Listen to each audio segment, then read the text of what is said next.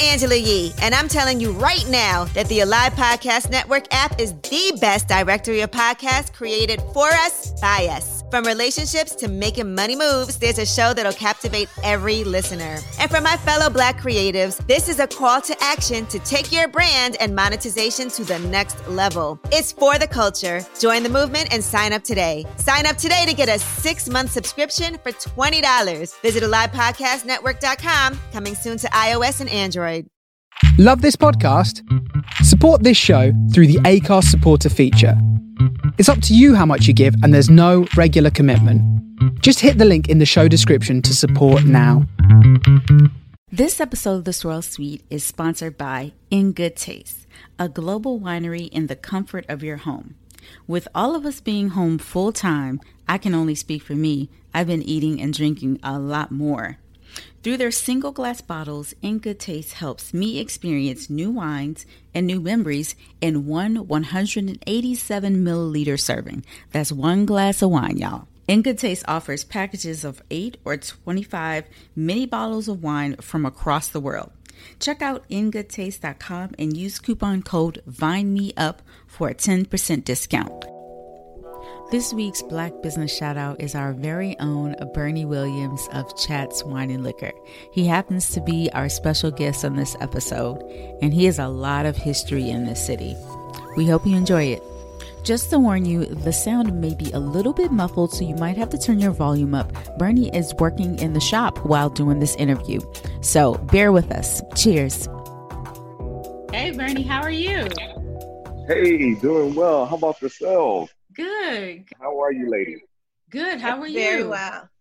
But thank you all so much, very much for having me on. Oh, oh absolutely. Yeah, you are a staple in this city, so we had to have you on the show. Uh, yeah. Well, thank you, thank you, thank you. I tell you, it's my honor. It's my honor to really. Uh, you know, if we can't have those tastings, and I can see you, see your face, you know, yeah, in the places often. This yeah. is definitely the next best thing. So, yeah. Oh, wow. We're conducting business. I'm kind of doing this out on the floor. So uh, I see. So hey, apologies. Well, that's good. Come in no. and tap my shoulder and say, "Hey, I need that wine, man. Come on." we No appreciate you problem. taking the time. We know you are super busy. Yeah, Multitasking. Yeah, no problem. yeah. absolutely. Burnie, please introduce yourself to everybody. Nice. Well, I'm Burnie Williams. I am a second generation owner here at Chat Liquors on Barracks Row. Our address is 503 8th Street, Southeast Washington, D.C. Um, we've been in operation for a few decades uh, here, uh, 42 years. Oh, we, nice. uh, we've been in this location. Um, and uh, yeah, happy to happy to be here. Uh, an assortment of uh, wine, spirits, and beer, cigars for for all palates. All right. That's wonderful. Yeah, yeah.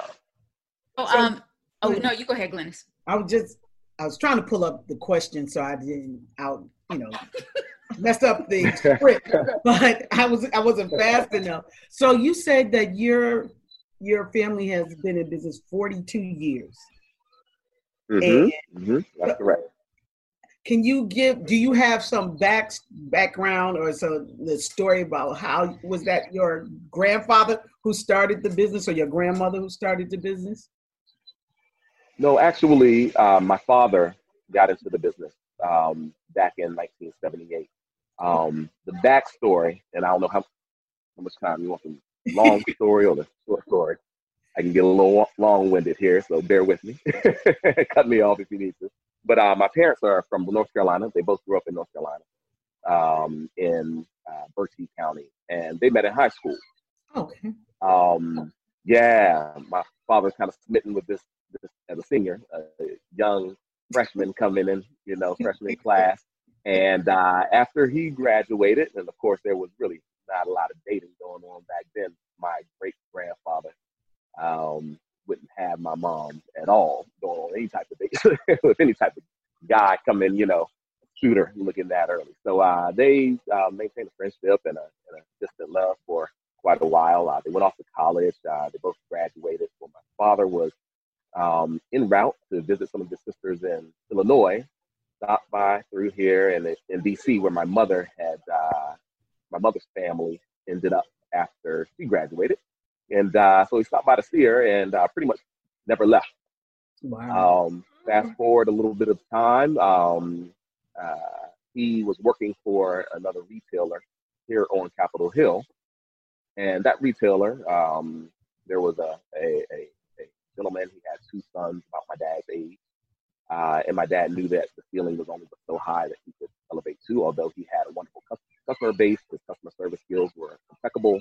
Um, to the point where he was ready to make a move and decided uh, eventually, with uh, thinking about it, discussing with my mom, um, they were at this time married um, with my sister Opal, uh, and my mother was pregnant with me at the time. Actually, they decided to uh, strike out on their own and open up their own business. Well, fortunately, they were able to find Chat's Liquors here, which had been boarded up. Uh, you know, history of all the major cities here in the states. You know, after '68, there was you know a bit of uh, uh, flight that happened um, from communities. Mm-hmm. Yeah, yeah, and there were um, some communities that had businesses and their corridors, the business corridors, boarded up for a bit. So it was a difficult time here on Barracks Row at that time, but um, he decided to take the boards off and reopen Chat's Liquors. Um, now, Chat's Liquors was originally opened back in 1934. Hmm. So we are the oldest um, retail liquor license on Capitol Hill. We're the Wow. oldest um, liquor store, wine shop on Capitol Hill. Um, I think the fifth or sixth oldest citywide. Hmm. Um, and so the original family, the Chatlin family, C H A T L I N, is where that uh, short and surname Chats originated. And uh, and um, so it's always been Chats Liquor since night.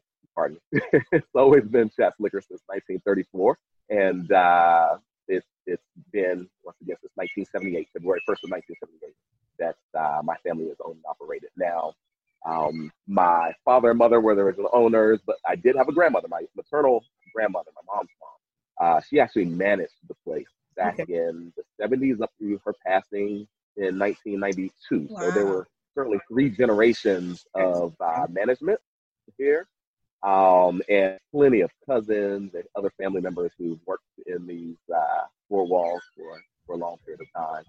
Uh, uh, up in up until including my myself and my sister Opal, who was with us for a little bit.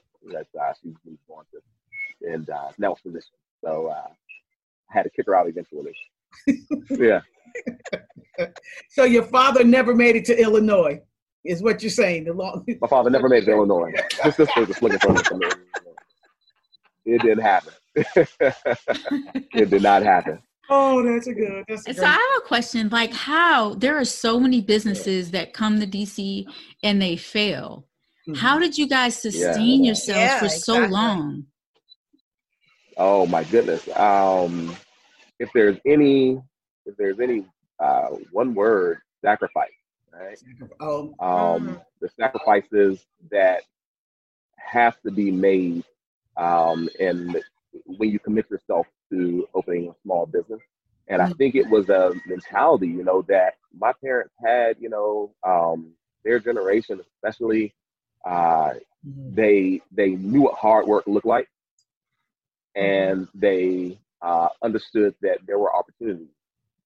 But you know no opportunity is going to be fruitful unless you put that hard work in and so uh, that dedication to um, operating the business making some smart uh, moves early on Mhm. um, uh, which included securing the property.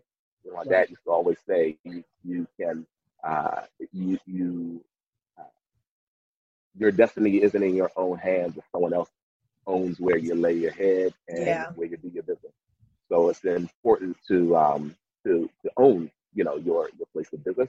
Otherwise, you are beholden to a landlord, and you're beholden to um, increases of of uh, rent. And that can push you push you out you know? So um definitely hard work and making some great investments early on. Um saving saving saving reinvesting. So um, i'll say that first and foremost yeah and then when i came about you know my father had uh had been here for 21 years and unfortunately lost him back in 1999 uh, the summer of 1999. And so my sister and I made a decision, as well as my mom. My mom also was a small business owner. She, um, her name Ophelia uh, was her her business name as well. Ophelia's Flowers. She ran for about 25 years, right next door to our location, right on the corner here at, at 501 8th Street. Um, and the three of us sat down and we decided, well, what are we going to do with the shop after my father passed away? Uh, my sister and I, um, for some reason, had these bright ideas that we keep it going, and uh, quickly realized how much work it would be. Uh, but you know, uh, you kind of knew what it took. Um, having two parents that had small businesses, uh, knew it was going to be some work. But when I came in, um, especially, I knew I wanted to take on the challenge of really developing the wine program here. Um, at that time, back in 1999, 2000, we could kind of see the writing was on the wall for a bit of gentrification to happen here in right. our area. And uh, the demographics uh, kind of showed that uh, there would be an opportunity um, to kind of not do business as normal, which, you know, back in the 80s and 90s, it was all a brand thing. So the majority of customers that came into your shop, they came, they had one or they had the first choice for a beverage that they're going to drink. So guy was coming in and he said he was a Crown Royal man. He was going mm-hmm. to grab Crown Royal. If you didn't have Crown Royal, then maybe he'll get a Johnnie Walker Red or Johnnie Walker Black. If you didn't have didn't have that, maybe a Dewar's. Likewise for a Hennessy drinker. Didn't have Hennessy, then I'll drink a Courvoisier or maybe a Remy Martin. Right. But everyone walked through the door with a particular mindset of what they were going to be drinking when before they walked through the door. They had mm-hmm. three options. That all they knew. That's all they wanted to know. That was that. Well, I thought this was an opportunity to uh, learn as much as I could about the wine and spirit. Not only uh, the industry, hopefully I was able to utilize Terrence um, for my studies in undergrad, um, being a business major. But I mean, the craft of wine making, um, pairing, just the enjoyment and culture around it. I had to learn all that um, when I got into the business actually. And so I dedicated myself to learning about the products that I carry so that instead of just being beholden to um, the major brands that are in the marketplace, I could make selections in a very thoughtful manner that I thought could add value to our brand as a wine and spirit shop. Um, whereas now people come into the shop and I'll say out of every 10 people, at least half of those people are coming in saying, not knowing what they're going to drink. They come in and they'll say, Hey, Burnie, what am I drinking tonight? Or Burnie, I'm having this food or it's a particular occasion. Um, lead me. Um, and so that's a much more powerful way of doing business when you have more controls, when you're able to actually um, create a business model where uh, you're free maybe from uh, the industry norms, the industry pressures, and and, and so forth. Um, so you know, there's the, I, will I'll say that uh, taking that step and being able to take that step uh, after my father was had passed away to really usher in this new century. We're doing something, of building a model a slightly different manner. We're still in the same walls. Customer service is still of utmost importance. Uh, selection is of utmost importance, but it's more so about um, being able to navigate uh, and, and, introduce our customer base to fun, new, exciting productions from all around the world. Nice. Um, and so that's kind of how we've continued maybe our success in the last uh, 20 years. Burnie, has the um, people's palate, are they more adventurous now? Or are they still very conservative? Are they like, oh, I don't drink Chardonnay. I'm just going to have, you know, a Pinot Grigio, or are they trust in you because of the service that you provide that you can lead them in that direction? Oh, I'll say definitely folks are much more adventurous these days. Mm-hmm. Um, we we've seen just over time, uh, and I kind of go back to that reference I made about 30 years ago, that people kind of had a lane that they were in when it came to wine and spirit. Right. They didn't really deviate much. Um, now it's more about an experience. It's more about um, being turned on to something new. So uh, the weekly wine tastings that we were having before COVID hit, you know, and the weekly um, spirit tastings that we were having. Uh, literally, I think people would find it very exciting to come in and try something totally brand new that they hadn't tried before. Just spend a little bit of time with us, um, and and you may discover something that you have never had. Right. But at the same time, I think just the palette of um, most individuals now, the um, interaction that you have with social media. You know, uh, if if your friend is across the pond and they're enjoying some great Italian wine, mm-hmm. you know, mm-hmm. well, if they're tweeting about it or uh, pictures on Instagram, and maybe I've never had a Brunello di Montalcino before, but am I willing to try it just yeah. on my friend's recommendation because they're saying it's great? Absolutely. Yeah. Um, mm-hmm. uh, so much of what we do when it comes to food and beverage uh, is part entertainment. And so we don't want to watch the same movie over and over and over again. You might have your favorite, but uh, the same thing uh, applies here, I think, with, with beverages. You know, drinking the same thing over and over and over day in, day, day out, especially in this day and age where we have access to so much, then, I mean, you're doing yourself a disservice. Right. Do you feel, um, you may, do you feel that I will say, I'm gonna use some slang back in the day because that they had the same they wanted the Johnnie Walker or what they were used to drinking is because they knew what they were paying for. You know, versus today. Back then, you you had some uh, what you what you call it, not dispose, not as much of a disposable income versus that you that some of us have now. So we're like, okay, we don't mind now saying I'm gonna buy this $25 bottle. You know, this is part of my weekend disposable income. But back in the day, like I can't buy a bottle of Johnnie Walker Blue or Johnnie Walker Black and not have never tasted it before because my income mm-hmm. is not necessarily like that.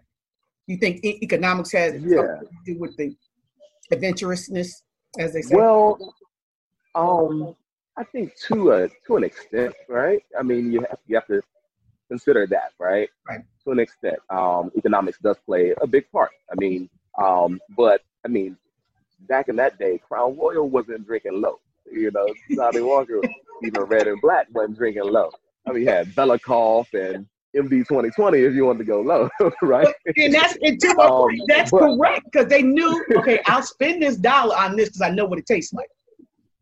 Yeah, yeah, yeah, yeah, yeah. No, no doubt about it. No doubt about it. But I think uh, for sure, um, culture has evolved, right? Mm-hmm. Like um, the culture in in wine consumption has evolved here in the states, right. across the board, right. from top to bottom, and especially um, in in uh, in a city like Washington D.C. Oh, I mean, there's such a you say disposable income. Yeah, absolutely. Folks have a lot more disposable income nowadays. Um, uh, just the, the, the wealth of of travel people mm-hmm. um, mm-hmm. in in this city, especially in in every major city nowadays, is far greater than possibly it was before, and or uh, the spread, the breadth, the the the reach of those individuals, the the even within this city, where I may have dinner on Barracks Row. I may uh, go up to Adams Morgan for drinks. Right. I may head to the waterfront, you know, to walk the, the, the waterfront, whether it's Georgetown or here at the Naval Yard. Right. I mean, just ac- access, you know, access the flow of um, information, um, the full enjoyment of, of our region and the various little pockets of our city and so forth. Um, all of these things, I think, play into a cultural, you know, um, uh,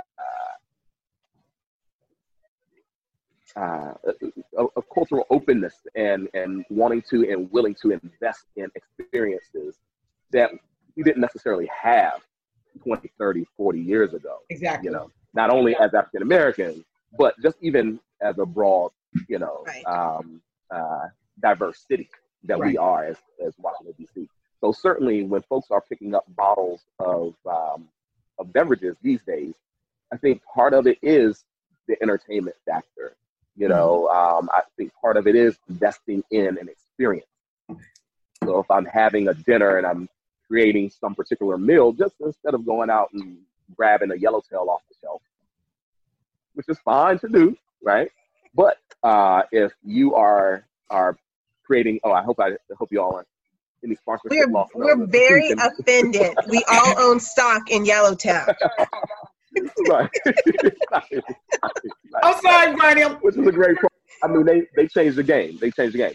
But instead of, you know, just saying, hey, I made this amazing dinner. I'm having, you know, a couple dozen, a dozen friends over, and I'm just going to serve Yellowtail, then come out and actually have wines that are paired with your courses, have an aperitif, have something to finish the, the meal with. Um, and it, it, it enhances the entire experience. And certainly people are turned on to that these days, probably more so than before, um, and to a wider extent, you know, a greater breadth of folks. Because, as you mentioned, access and opportunity um, really does happen when those economic barriers are are shattered.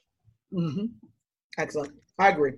I mm-hmm. remember the last time, well, no, I remember the first time I was looking for a black winemaker and I went into your shop and I said, Do black people make wine? Like, I need a black winemaker, but I don't know where to search for one. And you ran down all of the black winemakers during that time. And I was like, Wow. Yeah. All right. And you happen yeah. to have one. Yeah. It might have been like something like Seven Sisters or something like that. But you have always had okay. an array of black wine producers in your shop. Um, has that been a priority for you? Absolutely. Absolutely. Absolutely, it has been. And, um, you know, I remember a time when I would go out to trade shows and, you know, you're seeing uh, these producers from all over the world. And uh, number one, none of those producers look like you at all. Um, and you're speaking to them, and they have such history in this thing, right? They've been doing it for generations and generations and generations. Right. It's like, you know, well, well, why is it that you know we aren't represented on that side of the table? Let alone when I look on the side of the table, I'm standing on. I'm looking around and we aren't represented on, mm-hmm. on the other mm-hmm. side either. You know, buyers at that time, 20 years ago, um, restaurateurs, uh, shop owners, and so forth. You just didn't you just didn't see uh, on the on the buyer side either. Um, distribution side, any very few that look like us. So it makes me amazingly proud to um, to have met somebody like Mac McDonald. You know, yeah. Vision Cellar. I mean, he's everybody's uncle. Uh, yeah, and and you know, just just realizing um, uh, that he is not only doing this thing, but he's doing it at such a high quality level, mm-hmm. and you know, you have to be proud of that um, because you know there's always a tax that that we pay. You know, uh, we gotta. Yeah, yeah, we, we, we gotta we got to be on the top of our game when we we, we enter into various uh, sectors That's in various industries. Uh, otherwise, it'll eat us up, you know. Um, and so, when you see a bottle, um, when you think about the story of the Brown family in Napa, when you see, yes. mm-hmm. you know, McBride sisters and uh, Andre Mack's, Maison Noir, mm-hmm. um, and and and others. Uh, you you realize that these folks have done their work. You know, they've done their work, and you taste the wines, and you really appreciate that work that has gone into it. And so, I mean, it it it it's it's an automatic, you know, that I want to I want to support, you know, and um, I, while I've been talking about all these other productions that are made by people that don't look like me for so many years, and kudos to them. I love, you know, I still sell those products. I mean, we're going to always have a vast array of products from all over the world, made by every person in the world, from all countries, all continents, um, as many as we can at least. Um, that we're represented um, means so much, you know. And I'm, I'm speaking of some of the African Americans, uh, of course, speaking of the Bride Sisters, you know, African Americans slash uh, New Zealand, African New Zealand, but also you know folks like um, Ntsiki Biyela, you know, her and just her warmth, um, and hosting uh, wine dinners uh, for the last couple years up until this year. With her. I mean, we're executing this thing at such a great level that uh, I have no choice but to champion champion these brands and to be super super proud of the work that they are doing. So, is it is it um? I hope that answers the question. Yes. Yes.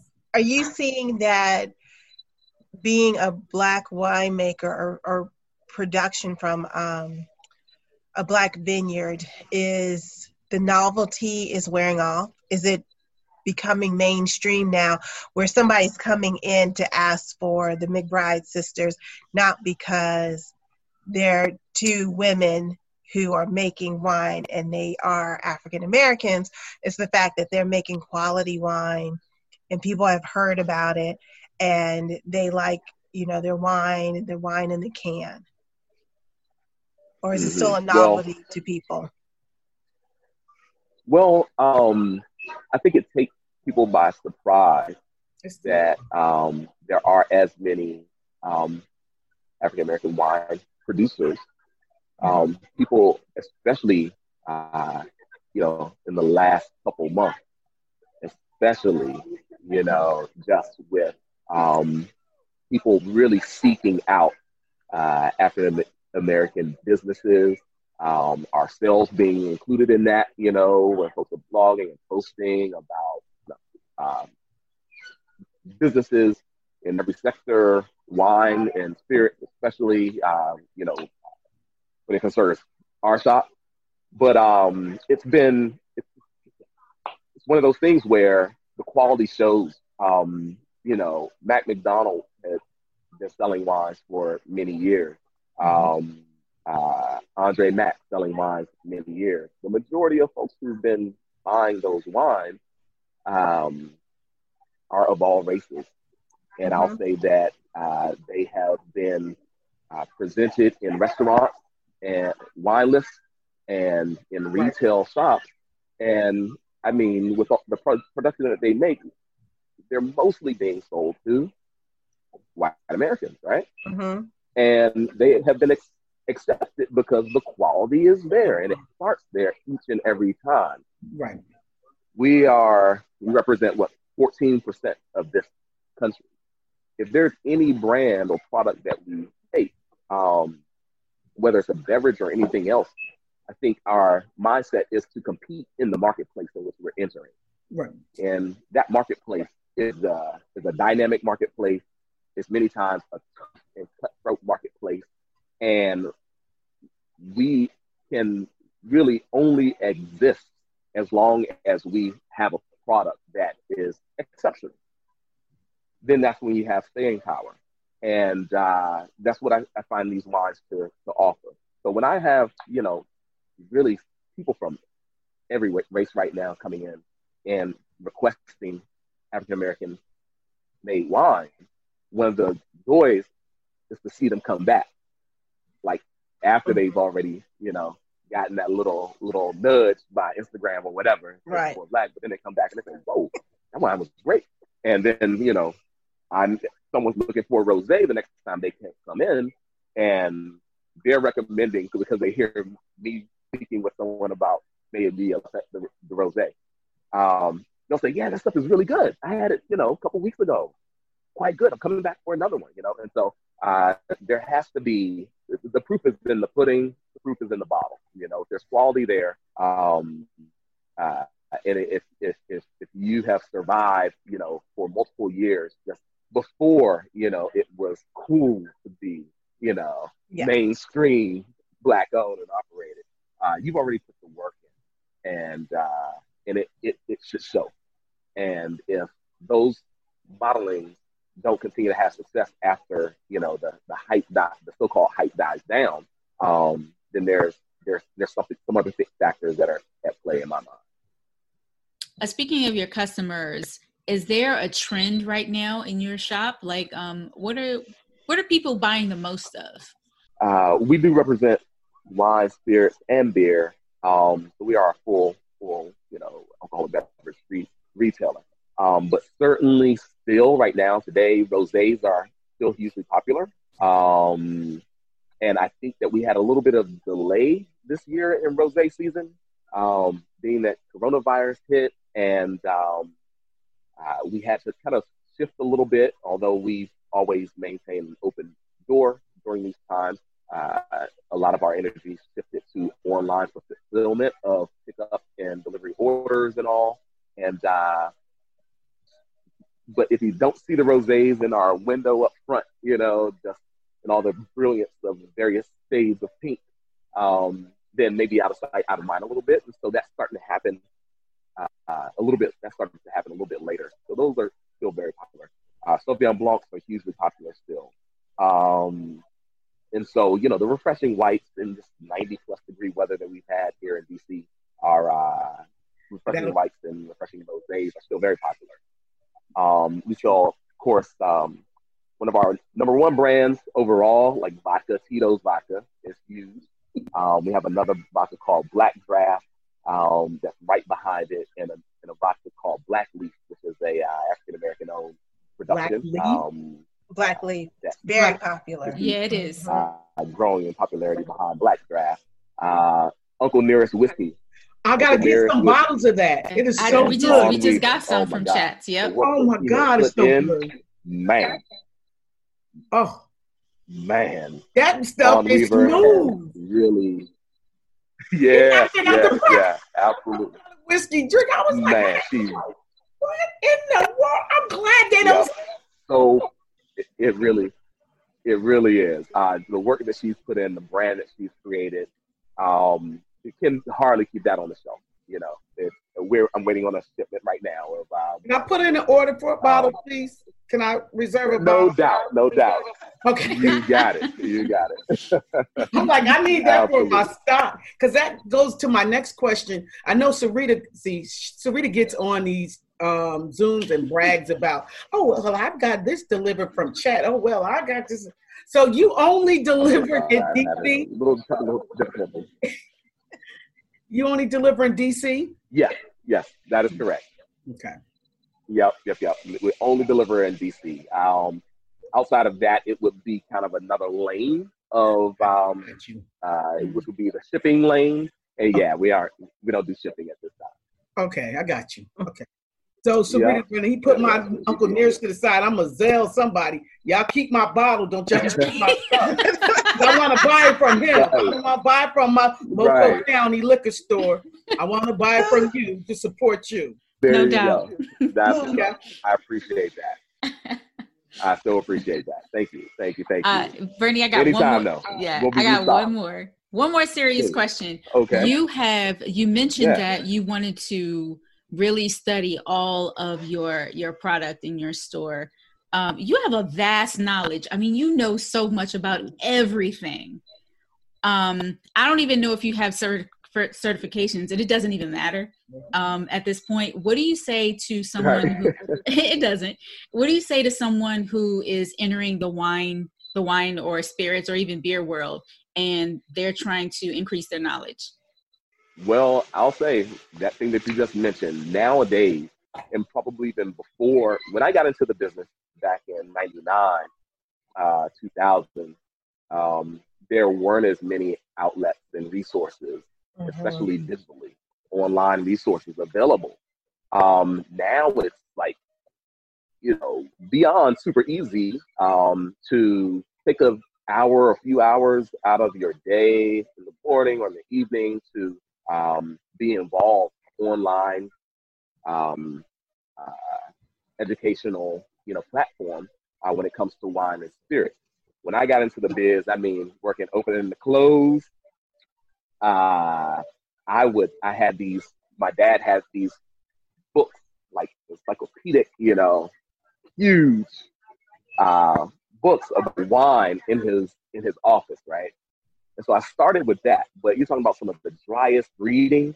Oh my goodness, it was uh, quite the chore to um, to really dissect um, those types of uh, those books. And these were books from like the 60s, 70s, 80s, you know. Um, but I would Barnes and Nobles and Borders at that time.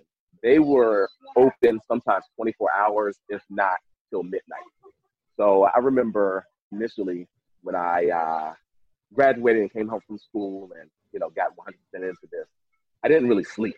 You know, I was used to cramming and staying up all night trying to study, finish up my senior year of uh, undergrad. And when I got into the biz, of course, hop in here in the mornings and go till the evening, and then I'll head over to Barnes and Nobles or, or Borders and go through all the latest magazines, you know, Wine Spectator, Wine Enthusiast, and so forth, um, and look at points, um, really dissect the information they were giving, buy books, you know, um, that were a bit more up to date. I think on a, one of the earlier podcasts, Rita, I think I heard you mention like the Wine for Dummies and so forth. Yeah. Those books, and yeah, like bought every single one of those, you know. Um, uh, when Jancis Robinson, you know, released that Wine Bible, it was like uh, phenomenal resource. Um, but along with that, um, just kind of studying, just trying to absorb as much as possible about um, grapes, regions, terroir, and so forth. Um, understanding uh, some of the lingo, you know, through the, the uh, wine magazines and all.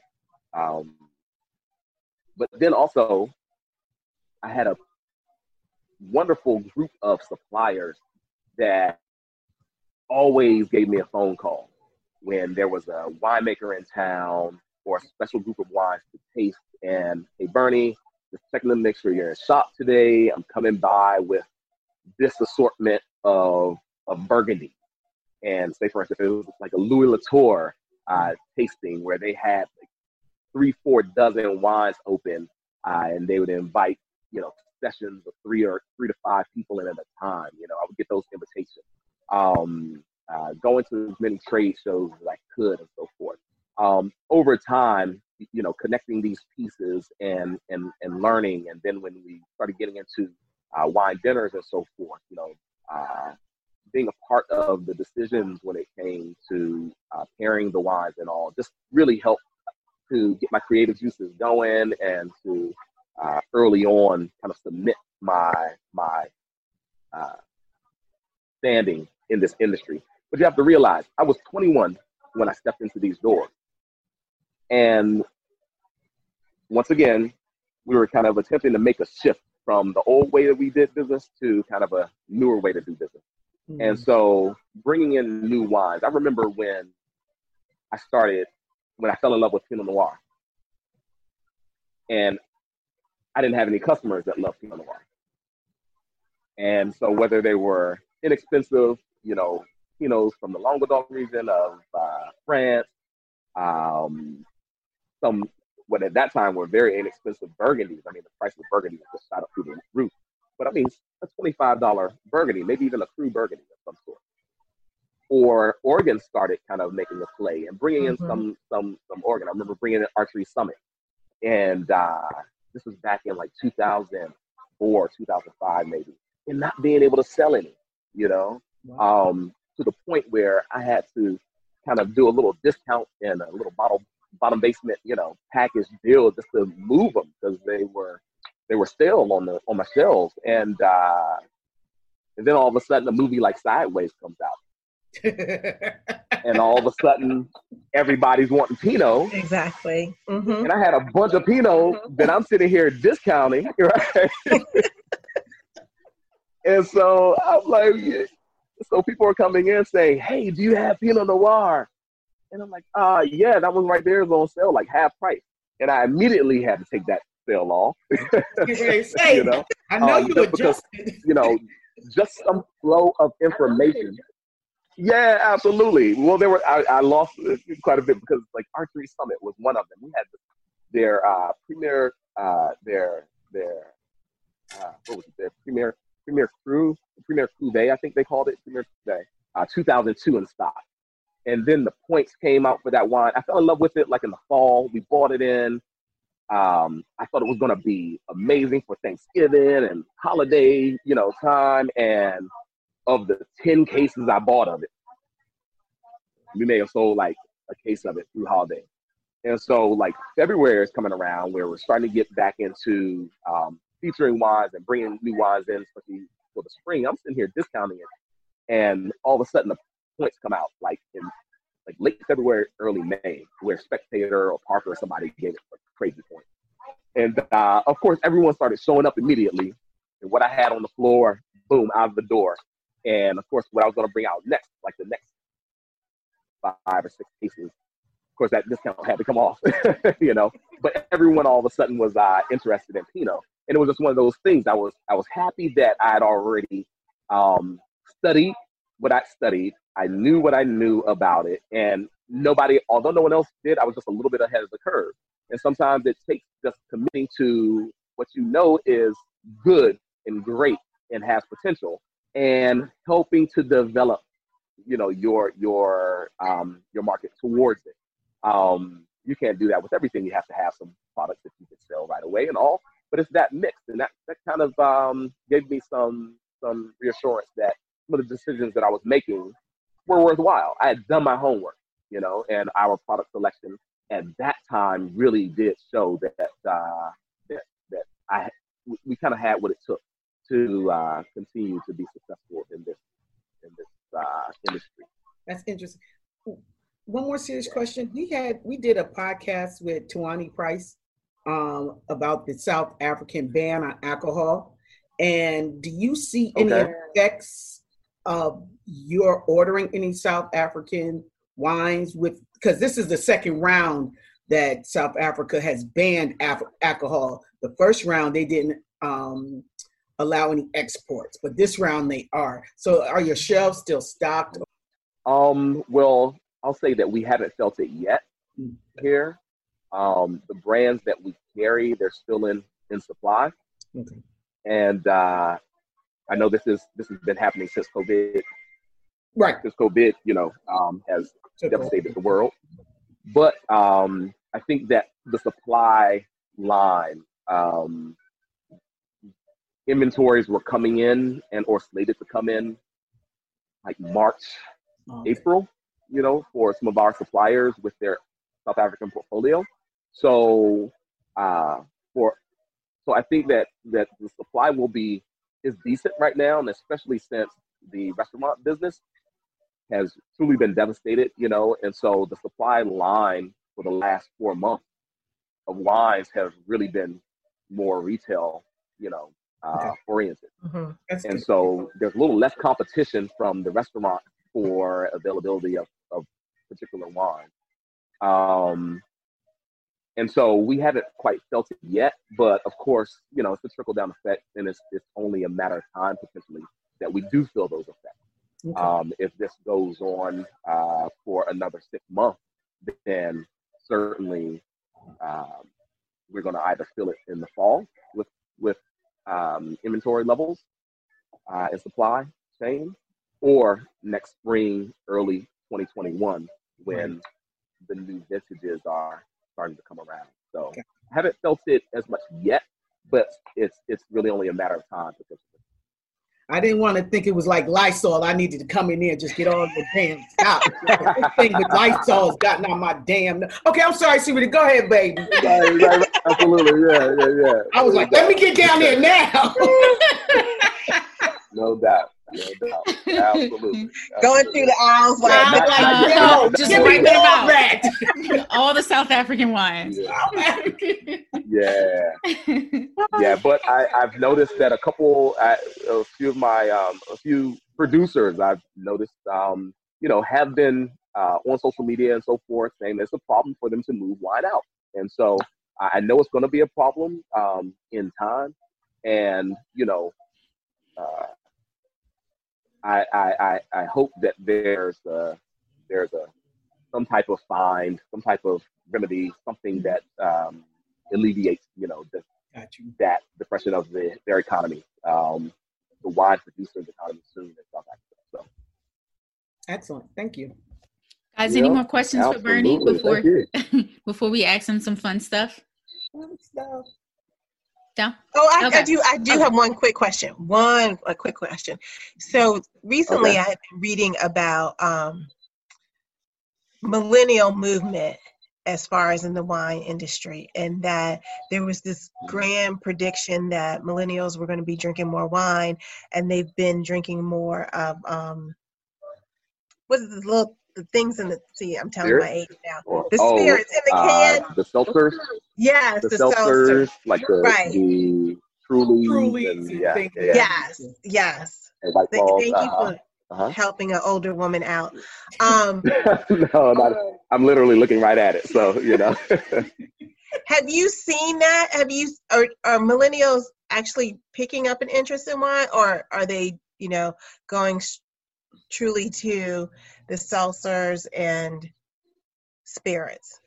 um, yeah. Well, I'd say definitely millennials are are still drinking wine, but um, this thing with these seltzers, crazy. This I, I I used to call it a fad, but I don't know if it's necessarily a fad. It's been a couple Mhm. years now, and folks are picking those up left and right, and um, and so I think that that's certainly another option. But whether it's a whether it's more so competing with wine and spirit and or beer is unknown right now. Okay. It feels like to me that um, so many of our traditional beer drinkers. So instead of the millennials coming in and picking up a 12 pack of Miller Lite or Bud Light, they're opting for the Trulies or White Claws and Okay. so forth. Um, and still drinking, you know, the millennials still coming in they're drinking wine. They're still coming in and everybody's drinking spirits these days. You know, everybody's drinking whiskey these days. It's crazy. Uh, Mhm. Tequila, um, getting back into to rum and some of those cocktails. Mhm. But um, but I don't know if necessarily um, the truly has taken away primarily wine and or wine consumption alone. I think it's also had an effect on beer. Um, and so uh, it's it's an interesting segment right now that I really haven't figured out. Um, I haven't made two cents about it over the last Mhm. couple to a few years that they've been hugely popular. Uh, the first year, which was like what three years ago, two or three years ago, um, I said, "All right, well, that's that's that was fun. We'll see what happens next year." And the following year, it just grew, and then I said, "Okay, maybe we have something else on our hands here that is really making a play." But um, but I think it's an option that's popular right now. Um, with anything these days, I think that uh, you know there's a lot of interest in it right now. But will it really have staying power? Will like be the option that everyone is going to in droves over the next couple years? Still, I don't know. There's been bubbles that have been built in this industry over and over, um, and something is really really hot at a at a particular time, and then all of a sudden it fizzles. So that's the Right. that's the worry. I, all these new brands come about. It kind of reminds me of if I can, you know, I won't use the brand again, but like Australian wine, right? Especially here in the city, in DC, when the Australian wine bubble was at its height. I mean, everybody, Mhm. nobody came in. I'll say four out of every five people that came into the shop, they wanted an Australian wine of some sort. And it started with a particular brand, and then off after that, it was just brand after brand after brand after brand, from like the six dollar to the thirty dollar brand. Right. Everyone wanted Australia, and then all of a sudden there was a huge burst, a huge bubble burst of Australian wines, and nobody wanted them anymore. Similarly, you know, the oaky buttery Chardonnay. Think someone made uh, uh, a mention of that a little earlier. That oaky buttery Chardonnay that was hugely popular when I got into the business back in the the late '90s and early 2000s, and then all of a sudden there came a time when nobody wanted oaky Right. buttery Chardonnay, Mhm. especially here in the city. And this is really, you know, the city is where um, is a very different um, market than just across the border into the suburbs and definitely into the rural area. It's very different markets that are at play. Um, uh, when when the bubble bursts, it usually happens here in the city first, and I haven't seen the bubble burst yet on those uh, hard ciders. But uh, whether they're the going to take over the world, I don't think so. There'll be a replacement at some point to get Yeah. those millennials' attention away from it. Eventually, I made that prediction first. I'll say it's it's up to us. It's up to us to build that trend. It's up to one of us, one of, Mhm. one of these Ah. producers to build that next trend. You know, Ah. we're trendsetters. Yes. So Very you good know, yeah, we have to find we have to find that next hit thing, whatever it is. You know, so in a couple of years from now, you know, that hit thing will uh will uh will be championing. Uh, we'll have some interest in. Okay, Brandy. So we'll ask you fine. uh, a few fun questions now. So the first one is, what goes in your smoothie? And everybody can answer. Uh, me first. Yes. Uh-huh. Um, my smoothie is this an alcoholic beverage or like a, it's whatever you want. okay, okay, absolutely. All right. Um. Well, I don't know. When I in a smoothie, I would have to say, uh, uh, I'm gonna say maybe tequila. You know, Hmm. but probably right now mezcal. okay. Mezcal. Yeah, Okay. something that adds just a little more more dynamic to that smoothie. A little little buzz. I can get a little buzz on it too. You know, Okay. but uh, some tropical fruit profile and hint of smokiness. You know, for a little character. I like it. Tanisha, Wow. what's, what's in your smoothie? Girl, I don't have a blender. Where am I putting a blender? Y'all don't have drink space for a smoothies in. Paris? I don't have space for a blender. No, not you can't buy a smoothie in Paris. I mean, but it's probably like banana. Oh, kiwi, Tanisha, I didn't realize you were in Paris. It's so good to see your face. Long time no see. Hi. Hey, yeah, probably like some chia seeds and banana and like kiwi or something. Like that's the smoothies they have, and like some Mm, strawberries. Uh, Girl, Okay. I don't, I don't drink that.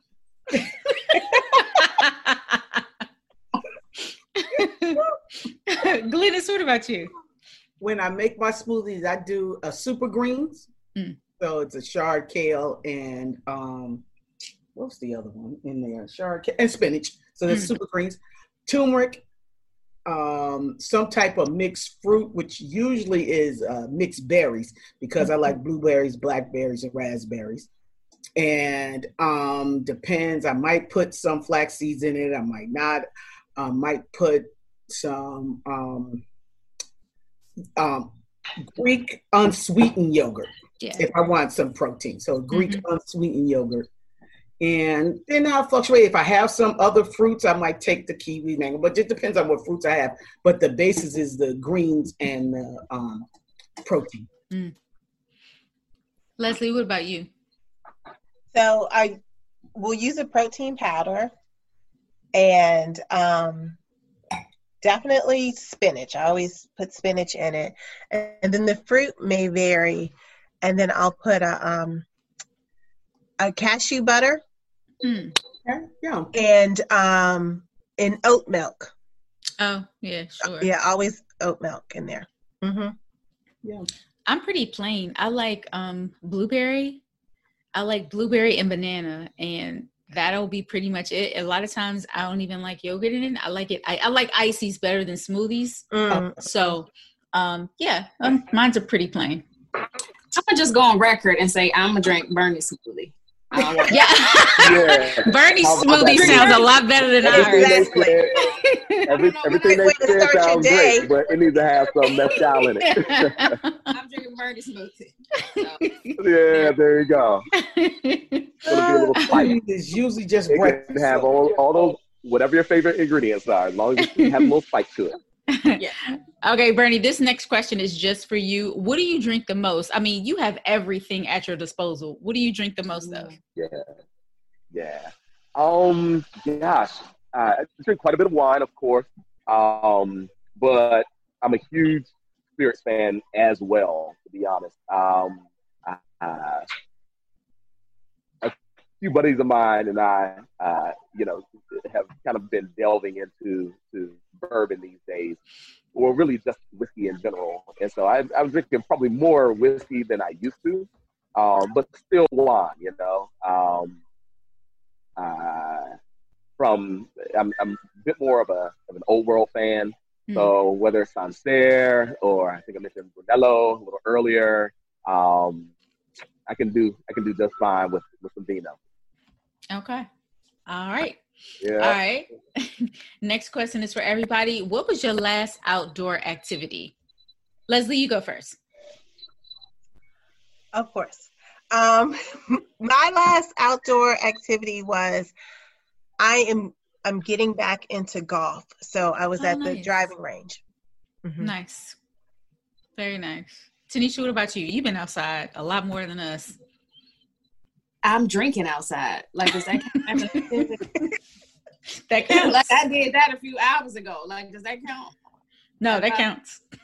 Okay, yeah, that's my activity. Oh, was this supposed to be like? I mean, I walked to the bar. So You, you don't have to justify your You drinking. don't. You don't. It's a safe space, girl. You safe. I didn't know what kind of activity. So you can take both of those: walking and drinking. That's what Okay. I'm. All right. And wearing a mask. I had on a mask as I walked. So Good job. Good Mhm. job. Glynis, what about you? Okay, so activity has seems so- kind of broad. So Mm-hmm. my activities for outside has been searching for damn Lysol. I told y'all that. Oh my God. They gonna catch me without Lysol again. So I got is- my schedule. I'm up and out. Get my schedule. Okay, so fun stuff. Um, I have to follow Tanisha. Drinking activity with social distancing Mhm. at our local spot. You know, we social distance because now in Montgomery County, I think most, a lot of places now, they taken part of the street and put all Mhm. the people outside. Yeah. So I go outside to my local spot and sit there and have a an, an adult beverage, and I stare out to the distance and act like that's the beach. Okay. The wind blows, like oh, this is here. I'm in Paris, yeah. Oh, you need a couple palm trees? If they put some fake palm trees up, Let me get my palm tree right now and put that in the background. blow you up a palm tree, That's what we do. get That's my that tequila smoothie, excuse me, the mezcal smoothie. Now that would Yeah. be good. Mhm. If- That sounds perfect. Exactly. Mhm. Uh huh. All right, Birdie, what about you? Let's see. Last activity. Outdoor activity was that the question? Last Mhm. activity. Um. Well, gosh, just uh, Sunday grilling. Mm. Been grilling lately. Yeah. Uh, firing up that grill and uh, uh, having a ball. You know, Mhm. this this past Sunday was salmon. You know, on the grill Mhm. and uh, had a had a few few wonderful wines. You know, to open up with it. Mm. And uh, our and yeah, I, I have a large, I have a somewhat large family. It would be considered a large family, you know, in today's standards. And so, uh, bike riding was happening after that, you Very know. nice. Um, yeah, yeah. So, Mm. little, That's little, cool. little grilling, little wine, Mhm. little, little spirit, little cocktail, you know, and little bike riding, you know, before you indulge too much wine and cocktail. Mm. But yeah, that's uh, that's what I it's like been. it. That's what it's been. Yeah. I like it. Uh, mine's is pretty much the same. I went to my first social distancing cookout. It was eight people. Oh, the The yard was large, and um, I hadn't done that in a very long time. So that was nice, just being around, you know, people again. People. hmm Yeah, Isn't Yeah. it amazing how much you miss that? You I know. how much you I know. right, right. Yeah. But you're gonna get over that real fast. Let me just tell you. It's at first. First two weeks is fun. Then you're like, listen, if y'all don't all go away again, I just wanna You're gonna be back to saying no to events. Nope, I can't do. It. Nope, I'm busy. Nope. It's fine. Just so enjoy right now. Enjoy it. Okay.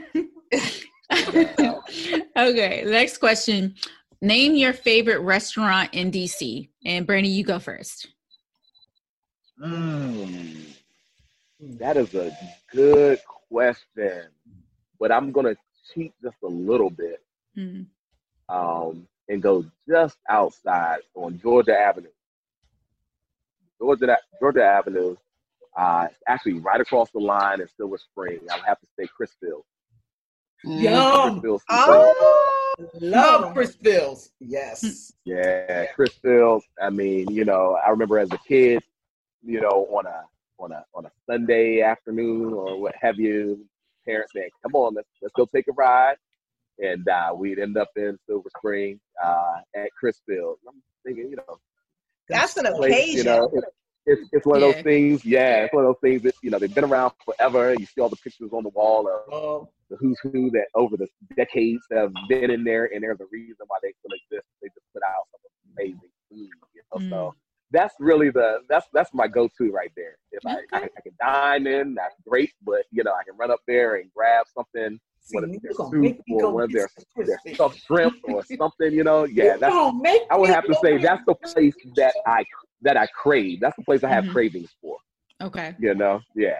Yeah. That's good stuff right there. And then and then uh, secondly, all these amazing restaurants is right here on Barracks Row. Have a pleasure. Right here on nice, 8th Street. nice Because plug. when I can't get when I can't get the Crisfields, they're the ones who ones who are feeding me. So Gotcha. Gotcha. no doubt. Uh, Leslie, let's go with you. Okay, if I feel like spending a mortgage, I love the Blue Duck Tavern. Oh, nice. That's That's good. fancy taste. She said a mortgage. Yeah, she did. Yeah. Mhm. Glynis, what about you? Well, my favorite rest, well, Crisfields, you, you know what, you got me with that one because I'm stuffed shrimp. The Mm. crab stuffed Mhm, shrimp. yep, crab yep. bomb. Yep, you got it. You got it. Oh Let's man, go and they're down there. huge. Um, but Absolutely. one of my favorite restaurants that is no longer in existence because exactly what you talked about early, Ber- earlier, Burnie, renting Mm. space instead of Yeah. owning was Ten Penh on Pennsylvania Avenue. Oh wow, Mm. I remember that Yeah, place. wow, Ten Penh. wow. Mhm. Yeah. Oh my God, that Asian fusion. Oh, Yeah. Yeah. Mhm. that was my favorite um restaurant in DC because I could walk, I could go to lunch, walk right across that. Oh God, it's just an experience. Mhm. Um, but I guess, well, shit, since we've been in COVID, in the grill. Mm, okay. Oh. Order up, they de- they delivered to me in Silver Spring. what? Maybe you might need to Oh, just get that ho, special watch drop out, right. man. Right, right, right. Yeah. Absolutely. Might have to make it happen. Wait, wait. Tanisha, you got an answer? I don't. I was really trying to think too, like what's my favorite, but man, I ain't even been in DC in a minute. Yeah. Popeyes. Huh. No, no. She tried it. She tried.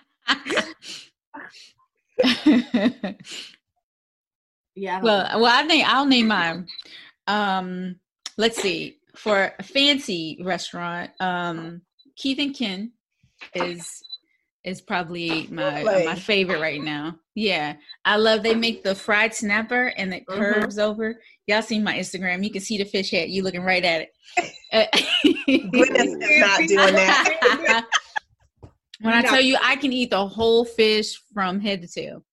Mm, so good. Um, let's see. Uh, Kith and Kin. And if I'm just like want some carry out, there is a place in Takoma Park on the DC side called Peach's Kitchen, Hmm. and Oh it's yes. it's Yes, Caribbean. Yeah, mhm. it's a it's an Mhm. old Caribbean lady named Peaches. She just turned 65 actually, Oh, oh. and she she and it is just like the true Caribbean spot. is slow.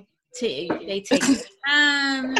It ain't necessary. You ain't gonna get no good service, but the food is gonna be banging. Yeah. So those are my two.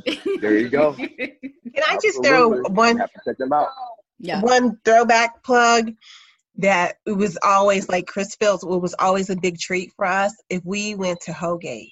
Oh, It sure. was like Mm-hmm. you had to be on your A game hmm to get there. And the rum buns, oh my God, they were just they were so heavenly. But Yeah, I know my favorite Yeah. restaurant as a kid was Chesapeake Bay Seafood House. Exactly. That's all. Yeah, yeah, You can eat yeah. Yeah. You better Mhm. Oh my God. Yep. Yeah. That bomb, right? Yeah. Y'all born and raised in DC. Okay. I Yeah. Yeah, that was the spot. That Yeah. that was the spot. Mhm. Gary's too with that crab bomb. sure. Sure. You know they have one in Bowie now. Yeah, yeah, sure do. mm-hmm. Gotcha. Yeah. Okay, last question so we can let Burnie go. Sorry, Burnie. What No what is most fun. It's been so. Yeah. What is more likely to be on your bucket list? Publish a book, learn a new language, or have a TED Talk? Ah, aha. That's a great question. Yeah. Interesting question. Um, gosh, I guess I would have to say out of those three, I wouldn't mind learning another language, but Mm-hmm. I think you know it's tough for me unless I were to move to another country for a while. You know, Mhm. and that could be that could be exciting for sure. You know, Yeah. got a lot of work to do to get to that point, but that could Yeah. be really exciting. Um, maybe in retirement, you know. Uh, Yeah. so I will say that that would be a long term goal if I could uh, move to another country for a little bit of time and uh, to learn that language there. That would Mm. be super exciting. Um, but publish a book, you know, sounds sounds super interesting. Uh, yeah, you could well. write a That- book. That's Yeah. something. Yeah. That's something that you know I've uh, I've, I've some others had uh, put on my brain to think Mhm. about a couple times. But and so maybe between those two. Yeah. Nice. Yep. Yep. Yep. Glynis, what about you? I think I'm gonna have to agree with Burnie. It would definitely have to be the language and um, coupling that with travel. So I would love to, because at first I was like, none of the above. She don't got travel. I can't say where I want to go. Question. But since I have to use these three, it would be the language and um, in a different country. Yeah. Yeah. Okay. Tanisha, what about you? I actually have TED Talk and book on like my bucket list. So like both of those. Actually, I mean, I'm already doing the language thing, so Mhm. like that, Yeah. and we're not learning another nothing. We just gonna- we gonna work with it, and that's it. But yeah, give a TED Talk and publish a book. Those are both of those are absolutely on my list. Like it is a book on my vision board now. So All right. I love it. I love it. How'd that Yeah, go? got to. Nice. Yes. Leslie? I, it has it has to be the language. I'm not writing a book. You don't want ghostwriter? You don't want ghostwrite a book? You don't want to do an Mm, audio book, narr- narrate a book? People ain't right after they write a book. It's just it's like birthing a child. No, it's- no, uh-uh. It ain't gotta be like a book about your life. It could be a kid's book. Mommy's not drunk. Did She's you just, just say it could be a kid's book, Leslie? Yes, oh my God. be kid's book for a friend's That's kid. I mean, not none of our kids, but you know. um, for me, I think yeah, publish a book probably. Um, I have no desire to do a TED talk. Ah, a language, I'm good. Um, yeah, publish a book. I'm good. Um, I think I think I'm more in line with like uh with Burnie and um Glynis. If I were to learn another language, I would have to live in a different place. I don't have that type of discipline to do it here. Right. So hmm that's me. You- Is yours gonna be a cookbook? Cause you sleeping. We need to market them cookies. Exactly. That shit, I- she was raising with the bok choy. I was like, I'm going out to Sarita house. She goes the house. And Sarita ain't invited nobody over Not there. Not, not Girl, it's day. COVID. Girl, ain't nobody been invited over here. You've been cooking before We know you COVID. Oh. Thank you. We knew you in February, Right. January, Years we knew ago. you in December. We knew you last November. We knew you last summer. Sarita, we'll buy groceries. You just have to cook them up. There we go. That's fine. Mm-hmm. I And can work that. chat delivers to her, you could order the damn wine. Let's do it. Y'all asses are crazy. Burnie, uh, tell everybody where they can find you on social media and again, the address to your shop. Alrighty, I'll start with the address to our shop. That is 503 8th Street, Southeast, Washington, D.C. That's the number 8, 8th Street. Uh, we're here on Capitol Hill, um, one block away from the Eastern Market Metro Center, um, and on the historic Barracks Row. Um, social media, you can find us at Chats DC on Facebook. For uh, Instagram and Twitter, that's Chats Liquors, C H A T S L I Q U O R S. And um, check us out at chatsdc.com for links to all of those, uh, as well as our assortment of beverages from around the world. Once again, chatsdc.com. Awesome. Thank you so much for joining us. You were a fantastic guest. Thank you. Thank you. was- Great seeing you, absolutely It was great seeing you as well. You enjoy France.